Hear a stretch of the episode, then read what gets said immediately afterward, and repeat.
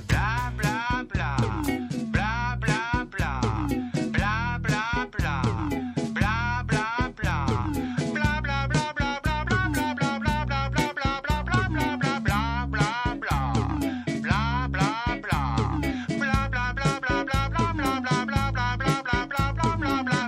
bla bla. Lo sapevate che il bla bla è una cosa da barbari? Sapevatelo.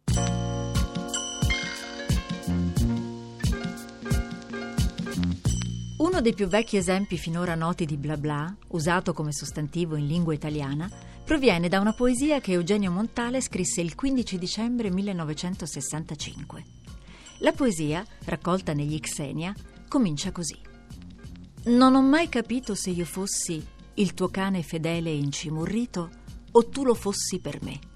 Per gli altri no, eri un insetto miope, smarrito nel bla bla dell'alta società. Di poco precedenti sono le attestazioni di Guido Piovene, 1963. Un'ora dopo la visita della maestra disse al figlio: Voglio provare, così sarà almeno finito il bla bla bla della gentaglia. Quel suono bla bla bla riusciva molto bene sulla sua bocca. E la più vecchia che mi è riuscito di trovare di un articolo apparso nei quaderni della rassegna degli archivi di Stato nel 1960.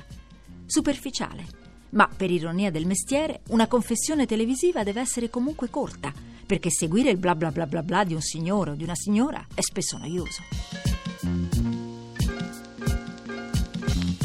Oggi sentiamo parlare di bla bla soprattutto a proposito di passaggi in macchina condivisi da più persone e organizzati per via telematica. Nel nome di quel servizio, il bla bla è legato a una parola inglese, car.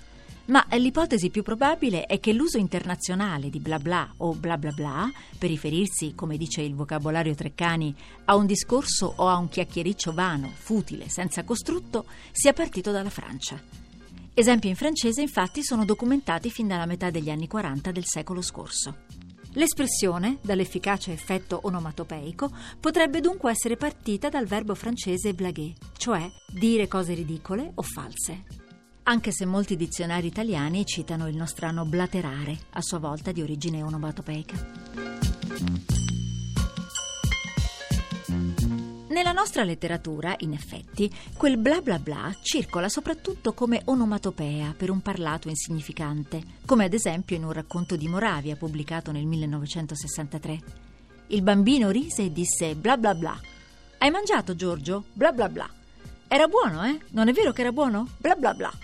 O in un racconto apparso nella Vita Italiana, rivista illustrata del 1895. Bla bla bla. Ngen, ghin, gli, gli. Ma che belle parole, caro fratellino! Ma che paroline gentili!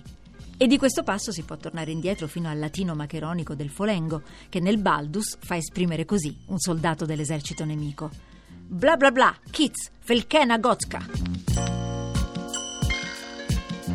Il principio è lo stesso, per cui i greci, e poi i romani, avevano chiamato barbari quelli che non parlavano la loro lingua, e dunque si esprimevano in un modo per loro incomprensibile, con una specie di bar bar che ricorda tanto il nostro bla bla.